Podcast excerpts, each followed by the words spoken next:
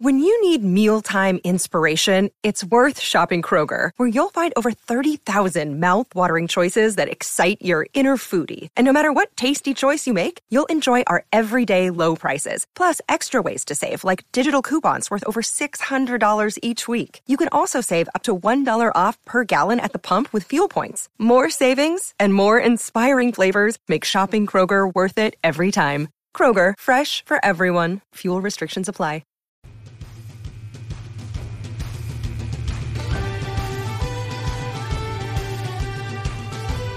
This is Irish Illustrated Insider brought to you by IrishIllustrated.com with Pete Sampson and Tim O'Malley. I'm Tim Prister, and we are in the final week of spring practice, the last three practices.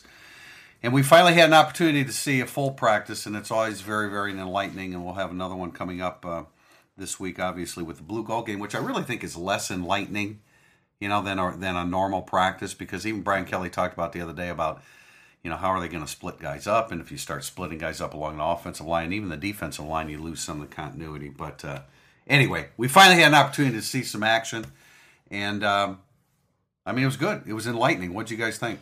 Yeah, it's. I mean, you see one versus ones at, at the highest level, whereas the blue gold games you're splitting guys up, Right. you know, there's it's kind of like it's a last day of school vibe. Uh, you know, it's like point. You never go into the last day of school and like, wow, that was a, that was a great class. Really, really enjoyed what I learned there. It's like let's get this over with. Um, you know, guys, offensively that really impressed me. The offensive line was difficult for me to to pick much out of, but um, Dexter Williams, I hadn't really seen a whole lot from during spring ball, and certainly not last year. Uh, he, he was real impressive to me um, as a probably your third back. Corey Holmes, he's a believe it when I see it guy, but you're seeing it more now. And you know, Torii Hunter, and I felt good about him, but um, you know, he's he, he showed up really well defensively. Isaac Rochell, Nyles Morgan, Shaun Crawford, all were guys that. Uh, were pretty impressive to me. So it's uh, I thought defensively I came away from Saturday feeling much better about that unit overall than I was going into it. So that, that was probably the biggest thing for me. Yeah, I think for the whole session, not surprisingly, the whole spring we've seen so far, Quenton Nelson, Shaun Crawford, and Mike McGlinchey are three guys I think of that just continually make plays. Dexter Williams is a great point because you said third running back, and he, he will enter as a third running back. That's huge in Notre Dame's offense under Brian Kelly, the third running back, when he has some talent. Because, first of all, one out of the two is going to get banged up in front of him. It's Yeah. just the nature of the beast. And he brings something different. He has he has really good football speed too. You can tell it's not uh, track speed. I think I think Corey Holmes is starting to find that football speed. We saw a couple plays where he was running by Redfield and a couple other people, and the touchdown he caught that crossing route, and you could just see how much faster he was than the guys chasing him, and he let you know when he waved to them when he ran by. Um, yeah, he's a believer when you see it, but you know he's got to have his chance. That that slot's uh, position is going to be his to lose because C.J. Sanders can't compete with him until August. Yeah, and Chris Finke isn't going to beat him out, but he could be somebody that He'll could be- oh, he could contribute that, complement him at that for sure, position yeah. with. You know, who knows what they're going to do with Claypool? I know he doesn't fit the dimensions per se, but He'll he's athletic to enough that. it, you know? Yeah, I mean, he's athletic enough to play it. I, I mean, Torii Hunter's doing the, he, he's doing a Will Fuller imitation out there on Saturday. He's beating everybody deep, and I don't. I'm a little surprised by that. Aren't aren't you guys? I mean, I, I didn't think that he had that speed coming out of high school, and then and then he you know had the broken leg, but uh, you know really impressive to see him emerge like that. And I think that's I think that's legit. You know, that's one I believe. I think he might be just a better foot when he's beating the guys deep. He might just be a better football player right now than Nick Coleman and Cole Well, Lucar. that that could be. There is a flip side to Yeah, it. And it's there the is. secondary got beat deep Yeah. Yeah. frequently on Saturday. I think when you're looking at Hunter, like how much am I believing this? How much is I not? I, I think it's important to remember the coaching staff loves him. Like mm-hmm. he is one of like the coach's favorite players. So you're going to get every opportunity, and when you've already built up trust before you've done a whole lot, like there there's a huge springboard for him this fall. But he's the running coach- by people. I mean, the I mean, coaches can't do that for him. yeah, the Yeah, coach. I'm just saying, like they're gonna find every way to Yeah. maximize his ability and move him around because they trust him. Um, it's Well, not like he's and it not looks a like it because he's guy. playing. He's playing with confidence. I Yeah. mean, he's Oh, he's yeah. catching everything thrown in his direction. I, you know, I also think, and I know Alex Bars has had to go up against Isaac Rochell. When you talk about people you trust, Isaac Rochell is certainly on that list. I'm putting Shaun Crawford in there, even though he hasn't played it down yet. I, I think we all do. Yeah, Yeah. I mean, I think that he's that kind of talent. But I think I really like Alex Bars a lot. I mean, I just uh, his technique, his his size, his footwork. He's an athlete. We talked about the other day, Pete. I mean, he's a he's a damn big one, but he is an athlete, and I really like what they have at the at the two tackle spots. I think the right guard spot is up in the air. Yes. And I, I you know, this is maybe this is my personality. I don't believe it. I other than Rochell and Crawford on the defensive side of the ball, I don't believe anything that I see. I I mean, I really, I really don't. I, I Tranquill in the position Try- okay, we've seen, try- him- I and I don't mean Tranquill strong in safety the box safety yeah, position, In, in the sub package, I believe everything about Tranquill. Uh, but you know, I mean, we talk about Trumbetti in the pass rush. What about defending the run? I mean, that, that he is totally unproven as a as an every down run stopper. Uh, Jarron Jones isn't back to where he was. He, he just isn't. I think Cage Now- looks better right now. Would you agree? than Jarron Jones. Yes. Uh, I th- I just think the high end for Jarron Jones, he'll make spectacular plays that Daniel Cage is not athletic enough to make, um, but he doesn't make them consistently. You know, you're not going to get Florida State Jarron Jones every game. No. Notre Dame needs Flo- Florida State Jarron Jones every game. Well, in the, in the one area where I, re- I I don't I don't believe at all is defensive tackle. I mean, are you kidding me? They, they Sheldon Day's gone. Mm-hmm.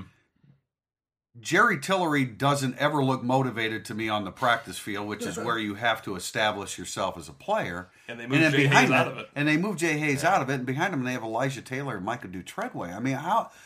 wh- I and I don't know Khalid Kareem. I don't know if Khalid Kareem is big enough and strong enough to play that position, but don't you have to look at him there as opposed to him being the third big end where he's never going to get on the field Right. unless you know something really Yeah, I mean, he was a sub package with the twos on Saturday. Um, you know, he seems like kind of a Jay Hayes. Where type where was he positioned in the sub package? Where Jay Hayes was playing. Okay, so um, Rush end. yeah, ru- yeah, a rush end spot. Um, I I like defensive tackle. I think more than you. Just I think it's an ascending position. I think it still has a ways to go. Um, but I you know Daniel Cage looks pretty good right now. Um, I think Elijah Taylor as a quick three technique could be an effective ten snap guy this year. Um, I know he's doing it against Trevor Ruhland, uh, who's you know a lower level offensive guard on this team right now. But I mean, he just blew he just blew by him on Saturday. So th- there's, I guess my point is there's some pass rush ability with him, um, some quickness. There's not there's not an every down defensive tackle. gonna. right I. I mean, they they need they need Jerry Tillery Yeah. to Yeah. to really start emerging, and and I just don't.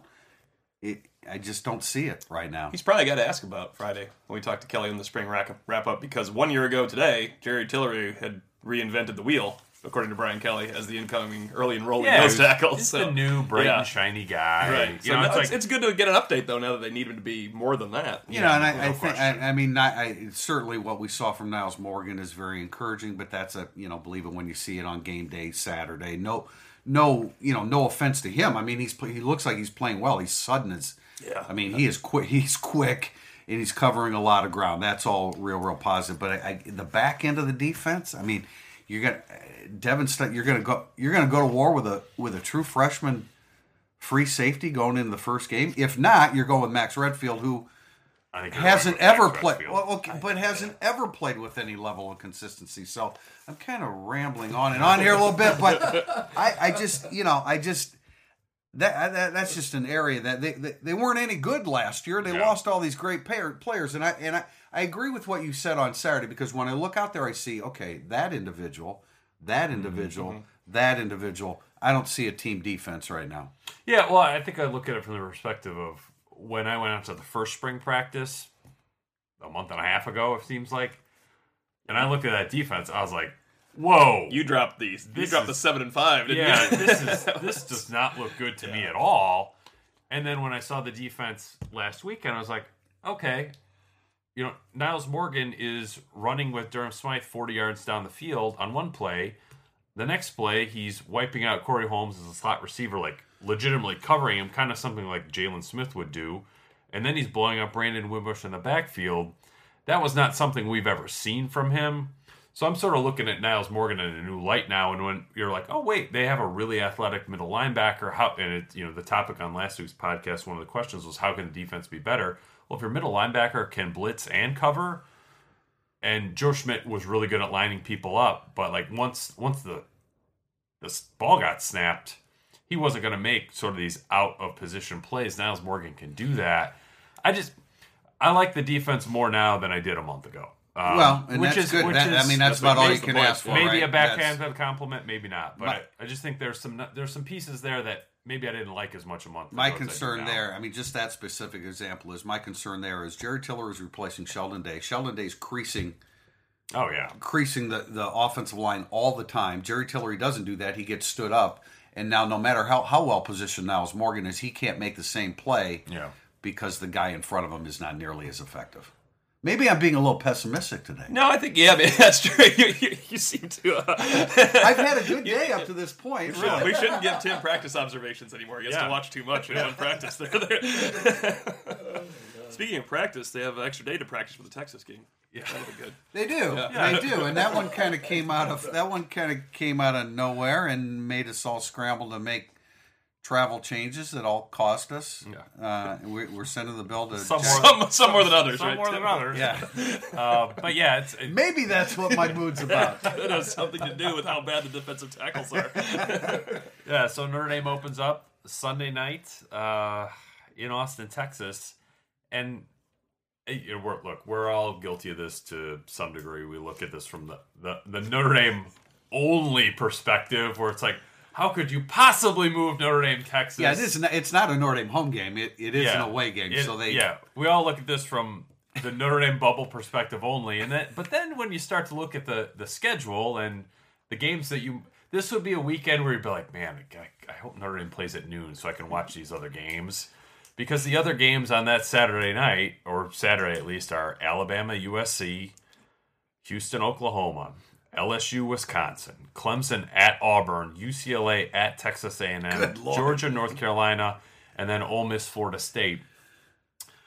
Alabama USC is somebody was incredible. mo- somebody was moving to Sunday, uh, and I, you know, from a viewer's perspective, not a travel perspective, it's good that it was Notre Dame because there's a lot of really good football that we were not going to be able to watch on that. That just sounds good, Alabama USC. I know Yeah. it's a mismatch, but it does sound good. It, that's who'd have thought Notre Dame Texas could be this number two in story programs well, playing that day. again, if you, you listen to Notre Dame's release, you think Notre Dame Texas is the premier game of the weekend. But it, It's an intriguing game. But though. no, I mean, Yeah. yeah. I mean, there's no doubt, and and Pete, you said before, I mean, TV TV dictates everything Yeah, now, they run the show. and I and and and I, it's probably to a large extent beyond the control of of the universities, but yes, conti- you know, Brian Kelly's plea continues to fall upon deaf ears because Notre Dame. I, I, first of all, they lose a day in preparation for Nevada, and when they come out sluggish against Nevada, you know, you're going to say, "What's wrong with them today?" Well, they've had one less day of preparation, and they played, you know, at night, then had to travel back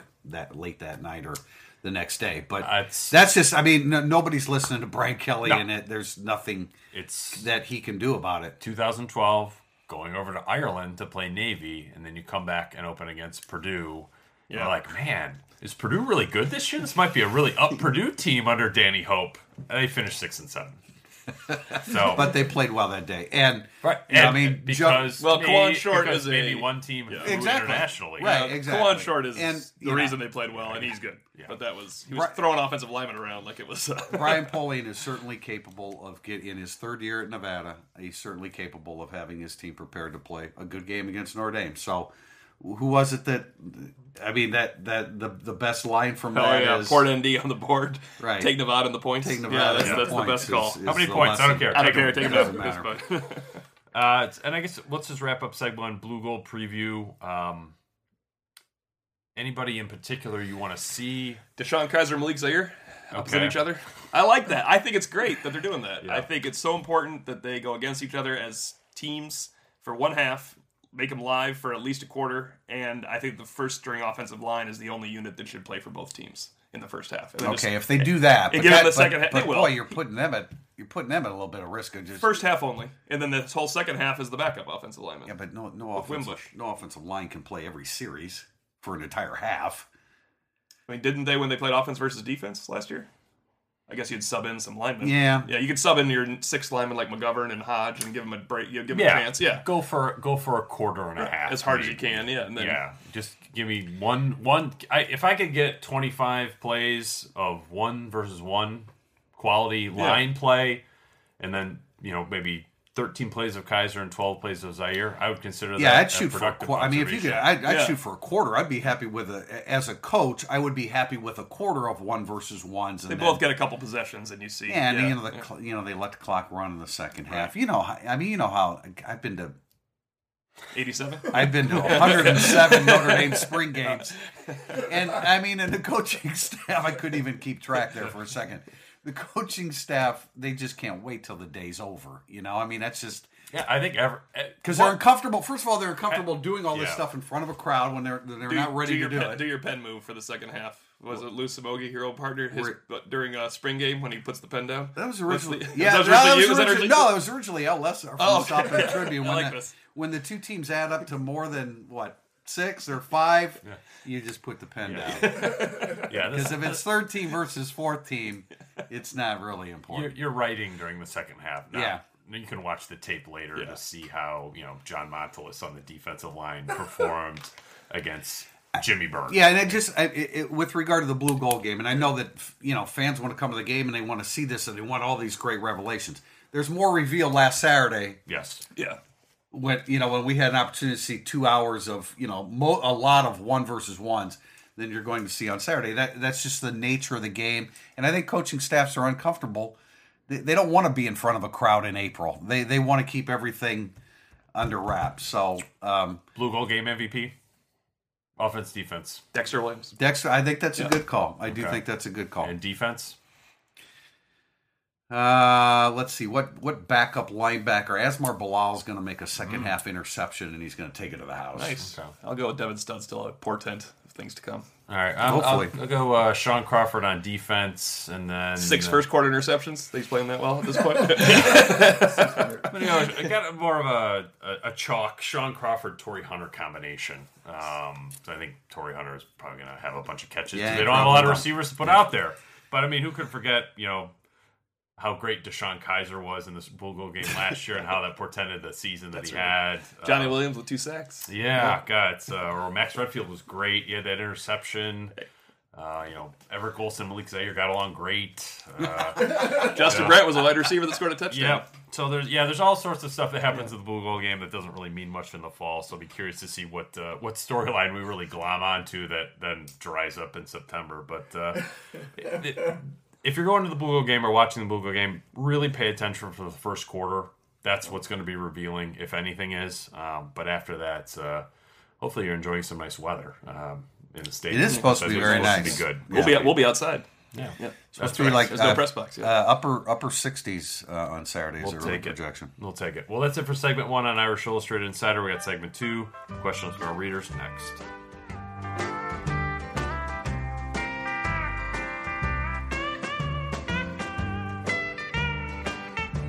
Welcome back to segment two of Irish Illustrated Insider. Burning up the boards, we start with a quarterback question, fittingly, for uh, the last week of spring ball. Irish from AZ. QB play was the most effective and efficient it has ever been under Kelly last year, and that was with the freshman quarterback in Kizer, who looked very underwhelming in the spring.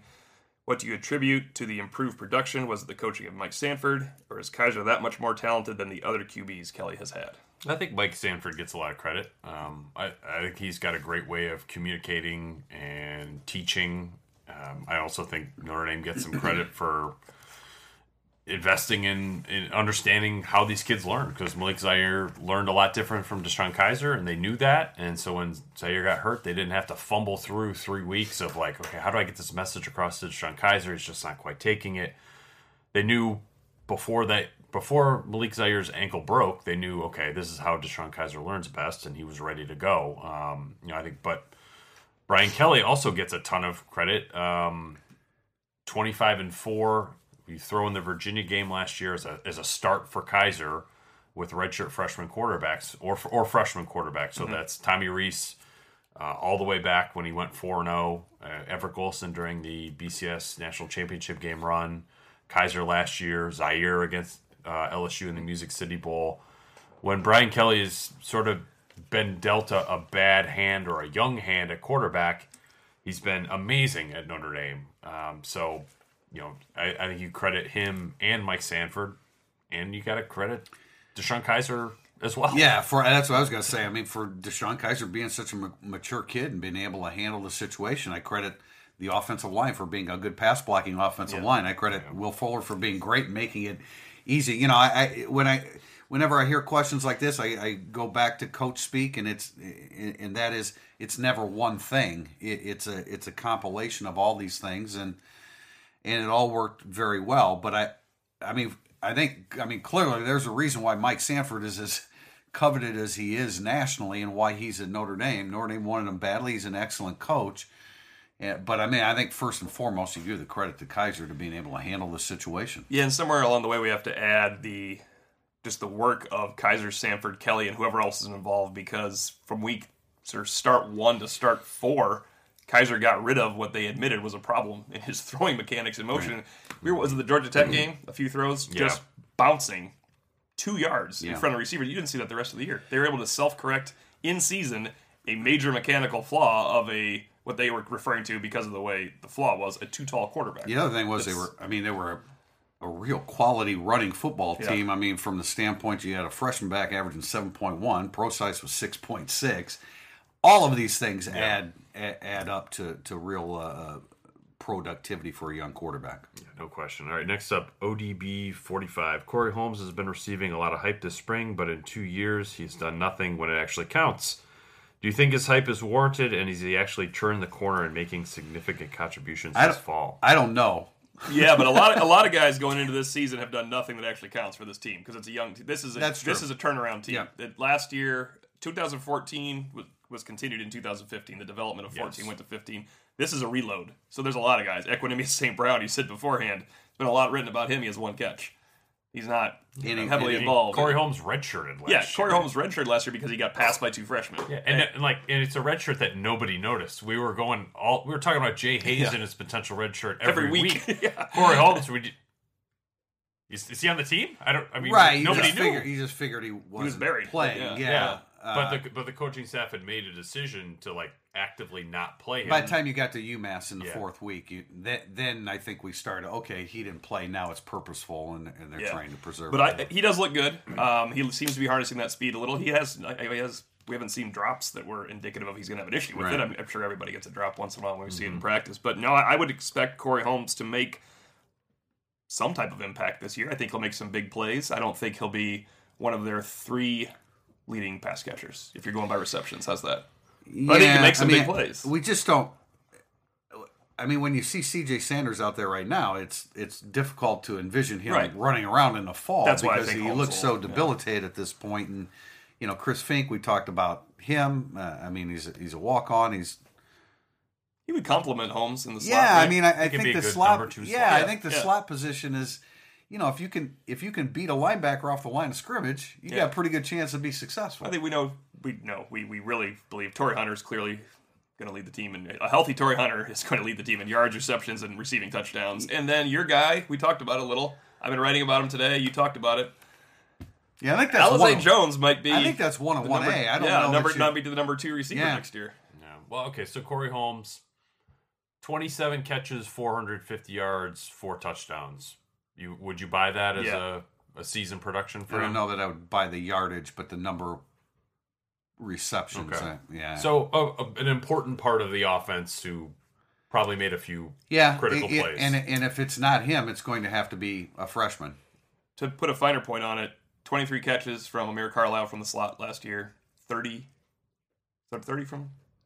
30. Well, uh, Torii Hunter has 37 career.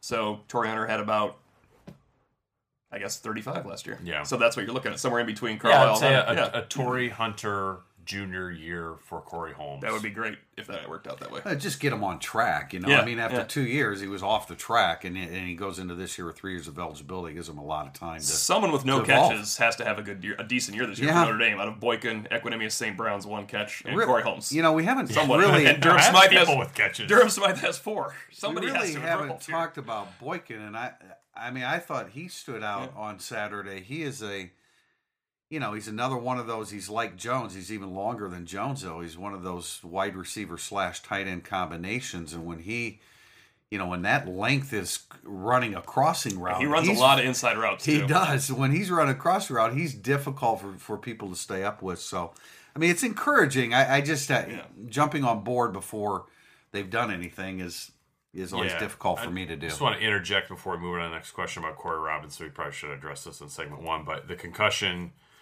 meeting with a specialist tomorrow, um, and talking and talking to somebody close to him, he echoed what Brian Kelly said that he's meeting with a specialist because he wants to come back and play, um, but he's you know kind of down on the dumps right now about it. Um, he's very frustrated and, and just kind of beaten up a little bit about that. I mean, he wasn't. Did any, did anybody see him on Saturday? I didn't even I didn't see him. That was the see him on time really see Saturday. him So what? yeah. I don't know if the specialist is in San Antonio. Oh, it could be. you know, I would assume that's probably where it.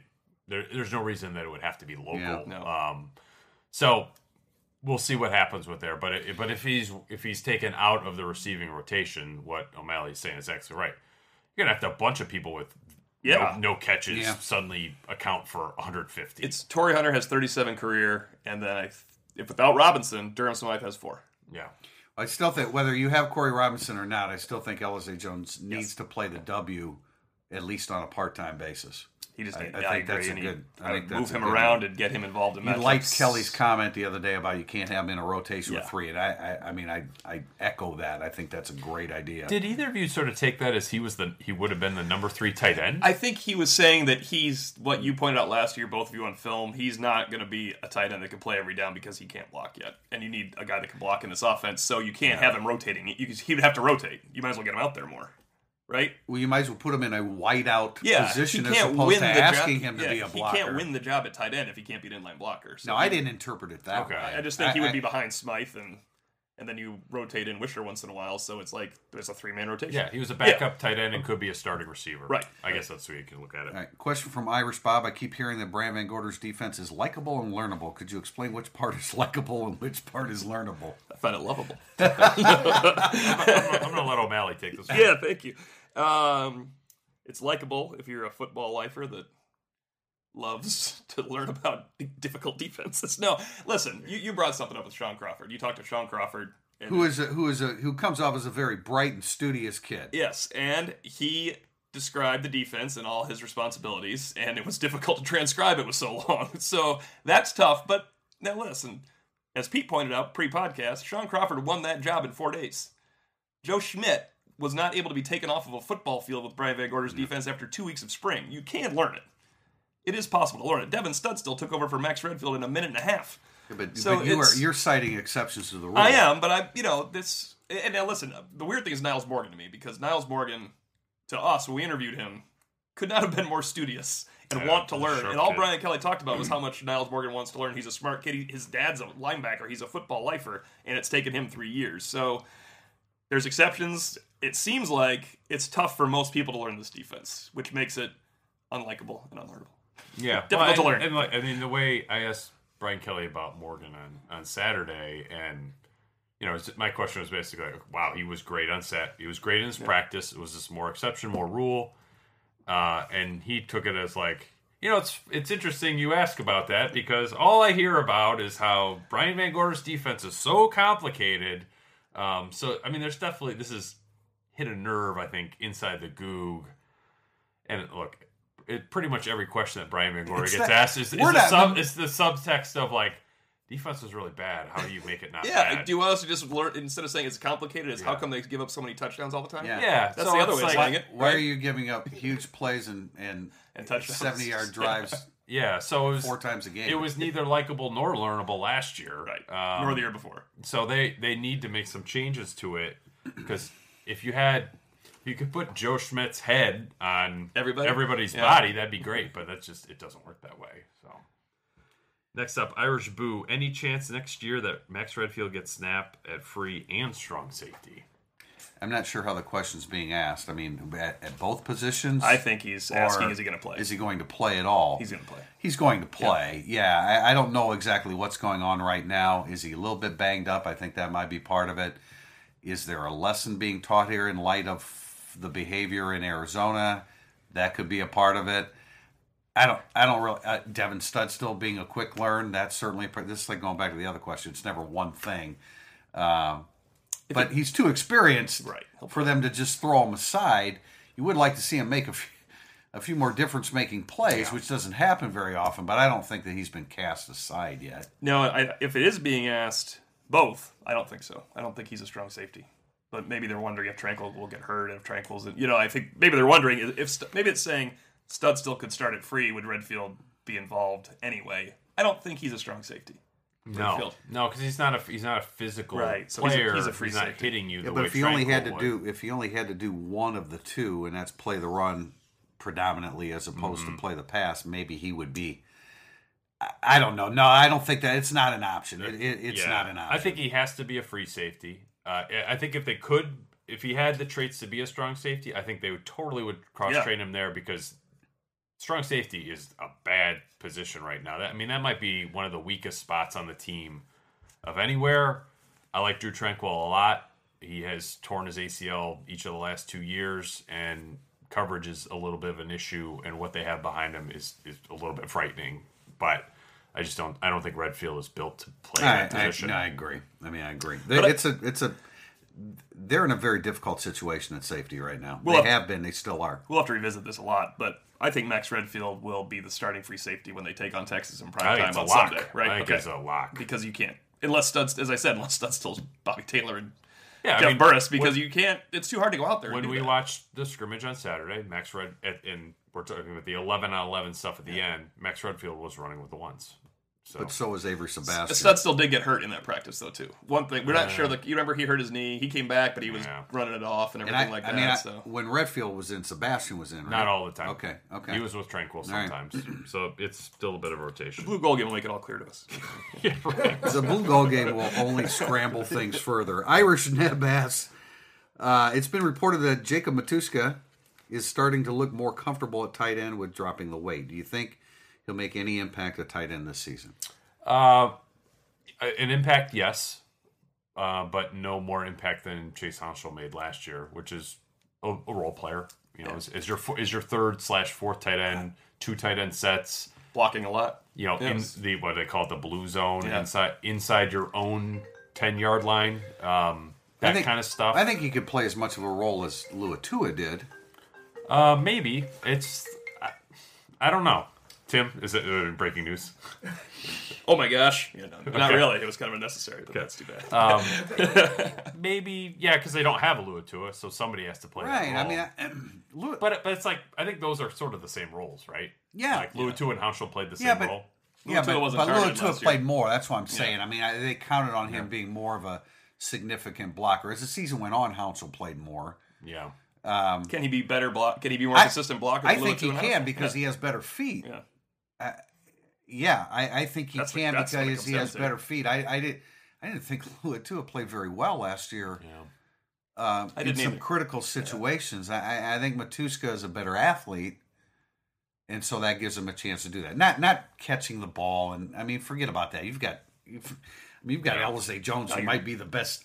Your third best tight end's got Tight great end hands. Nic Weishar couldn't make an Yeah, yeah, yeah. That's- You've got pass catchers there. They need a guy that can that can inline block and can get out in space a little bit too. Which I, you know, I mean, they like to go. They want to run wide. You need a big body to to block out there. I think he's much. I think he's better equipped. I don't want to say much better. He, I think he's better equipped than Luatua is.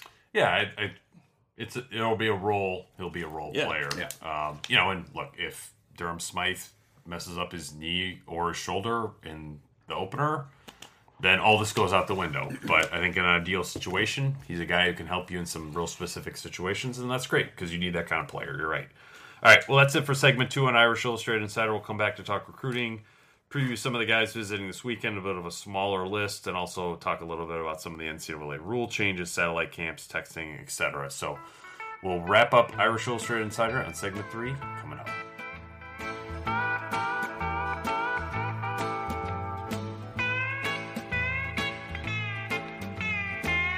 Third and final segment of Irish Illustrated Insider, brought to you by IrishIllustrated.com, is our recruiting news. And I guess before we get into some names, like we always do, Pete, um, major rule changes here this week. All of a sudden, we heard about the satellite camps. Those are no longer allowed. I wonder why. Yeah, yeah. Jim, Har- the Jim Harbaugh rule, Yeah. which is, uh, I think, similar to the Charlie Weis rule ten years ago. If you know people haven't been listening to this podcast for a decade, uh, when Weis came in, he got a little aggressive on the recruiting trail. At that point, during the spring evaluation period, head coaches could get out on the road, visit schools. Very few did. Charlie Weis and Urban Meyer were two exceptions to that. Uh, and it got a lot of publicity for Notre Dame. And then, lo and behold, about a year and a half later, uh, it was banned, and now head coaches can't visit. And it was it was one of those things where I think the coaches who didn't head coaches who didn't want to invest that kind of time because they got a million other things they want to do didn't want to feel like they were falling behind. And I think ultimately, head coaches and coaching staffs, particularly in the SEC, where there's a little bit more of a territorial uh, defense of this, said we don't want you coming down here, and we don't want to, we don't, we don't want the inverse to be put on us, where the Alabama coaching staff is running a camp in Detroit. Right. Um, so satellite camps have gone away.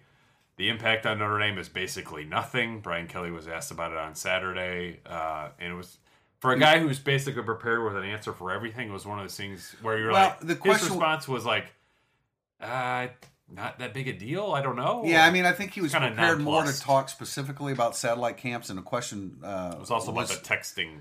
Right. Yeah. Right. And he he wasn't in a situation to do that. You made a you made a point uh, that not all satellite camps are created equal, Yeah. and and I think that you know what what Harbaugh did. That's where you know people have uh, take offense to that. But there are other camps out there now that are beneficial to the marginal Yeah, player that like- will.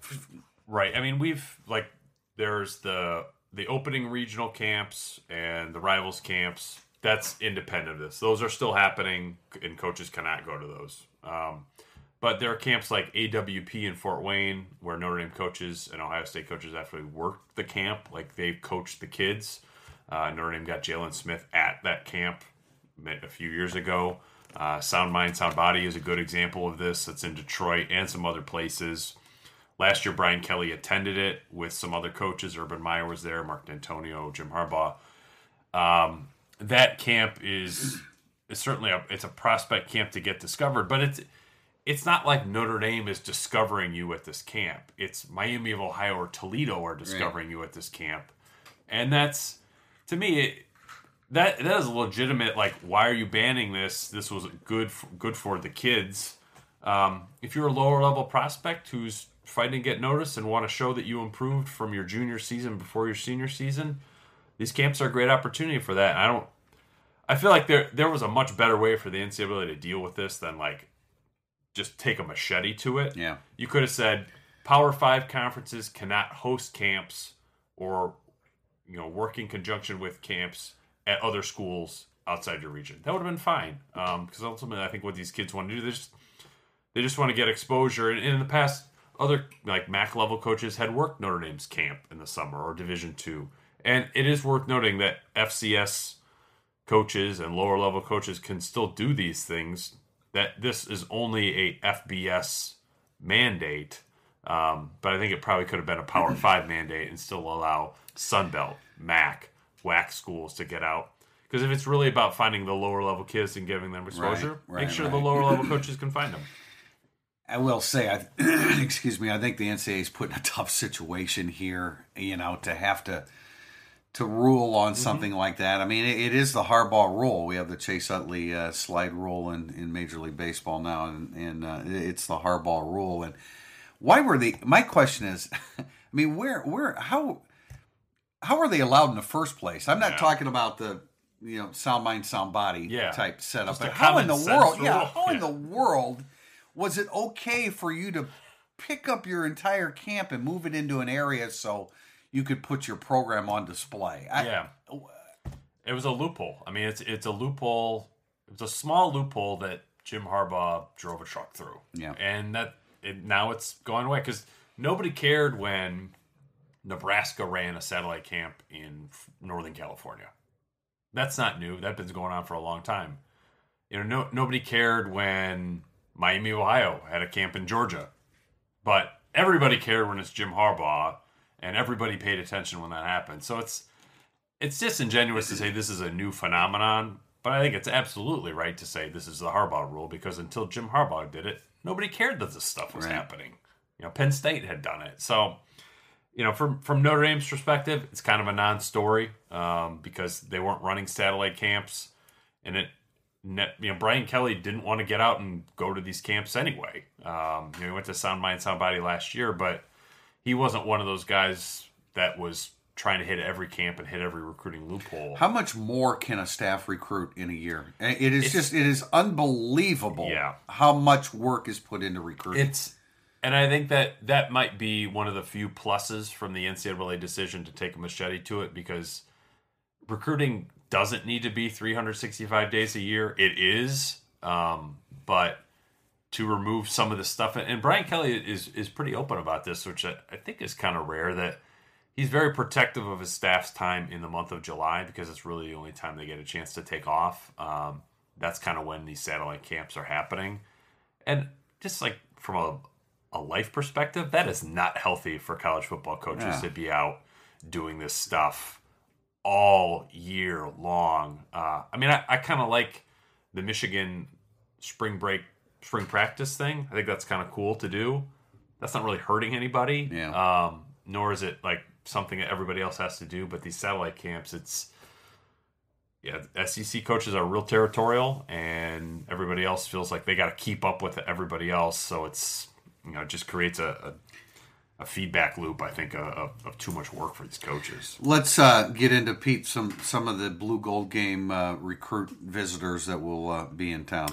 Yeah, it's I mean it's a very limited list. Um, you know, it's going to be much more about commitments coming up and just sort of keeping that. You know, Brock Wright, Josh Lugg, guys like that will be in town. Um, if there's a guy that's most interesting to watch, it's Noah Curtis uh, his American Heritage School, which is down in South Florida, Autry Denson's territory. 6'5", 210. I you know I say this every year. Give me at least one six foot five and up underweight defensive end who then you can grow into somebody over the next five years. Curtis might be one of those guys, um, you know, but certainly not a not a big time national prospect like the other guys Notre Dame's going after. Offers on the table include Kentucky, NC State, North Carolina, Pitt, West Virginia. So that kind of gives you a sense of where his talent level and, is. And an Ade Ogundeji type yes. prospect. Yeah, who was at practice on Saturday, and you can see he's still got a long way to go in the weight room. You know, it's the Bo Wallace, Johnny Williams, Ogundeji, you know, Curtis could be one of those guys. So does an offer go out there? I think Notre Dame would be in good shape if they get him. Um, but he would be more of a building block in his class opposed to you know a headline type prospect. Right. Who else? And you know the other guys coming in: Wyatt Blake, Blaine Scott, Malik Van. But it's it's really just it's not, more it's, about the committed. Yeah, it's just not going to be a big recruiting weekend. Their junior day was great in terms of the guys they got in from a national perspective back in March, and certainly uh, you know they're basically doubled the size of the class uh, with four five, four commits in about 72 hours. Excuse me, five commits in about 72 hours. Um, this blue and gold weekend is not going to be like yeah. that. So, well, um, I mean, I guess it's a little unfortunate because the weather is going to be great. I yes. mean, they're they're saying uh, uh, temperatures approaching 70 degrees back in the stadium. I'm interested to see where they where they stick the media here for for this yeah. event. Um, yeah, I'm curious to see what the the dynamics of the stadium yeah, like. We haven't been in there since right. November. Uh, and that project has come a long, long way since then. So it's going to feel. I mean, you're going to feel in. more closed in than you were. There's there's no doubt about that. And and I would just. Uh, I mean, I know uh, not every fan has an opportunity to come to a game during the fall. Ticket availability, price, what have you. It should be a great weekend in South Bend this weekend. So if you're, uh, um, you know, you don't have many opportunities to come see Notre Dame on the field, this will be a great opportunity. So, yeah, good good weather. Bring your kids out. I know that's about the only time my kids come to games is yep, the spring game because then then they can leave whenever they want and feel like it didn't cost them two hundred dollars. Sounds good, Pete. Good to have you back. And uh, this has been another edition of Irish Illustrated Insider, and we will uh, we'll get together with you with some instant analysis on Saturday. It's a big job just getting by with nine kids and a wife. But I've been working, man, dang near all my life, and I'll keep on working. Long as my two hands are fit to use. Take two. The third and final segment of what is this called? Irish Illustrated Insider. Take three. the third and final segment. Come on, man.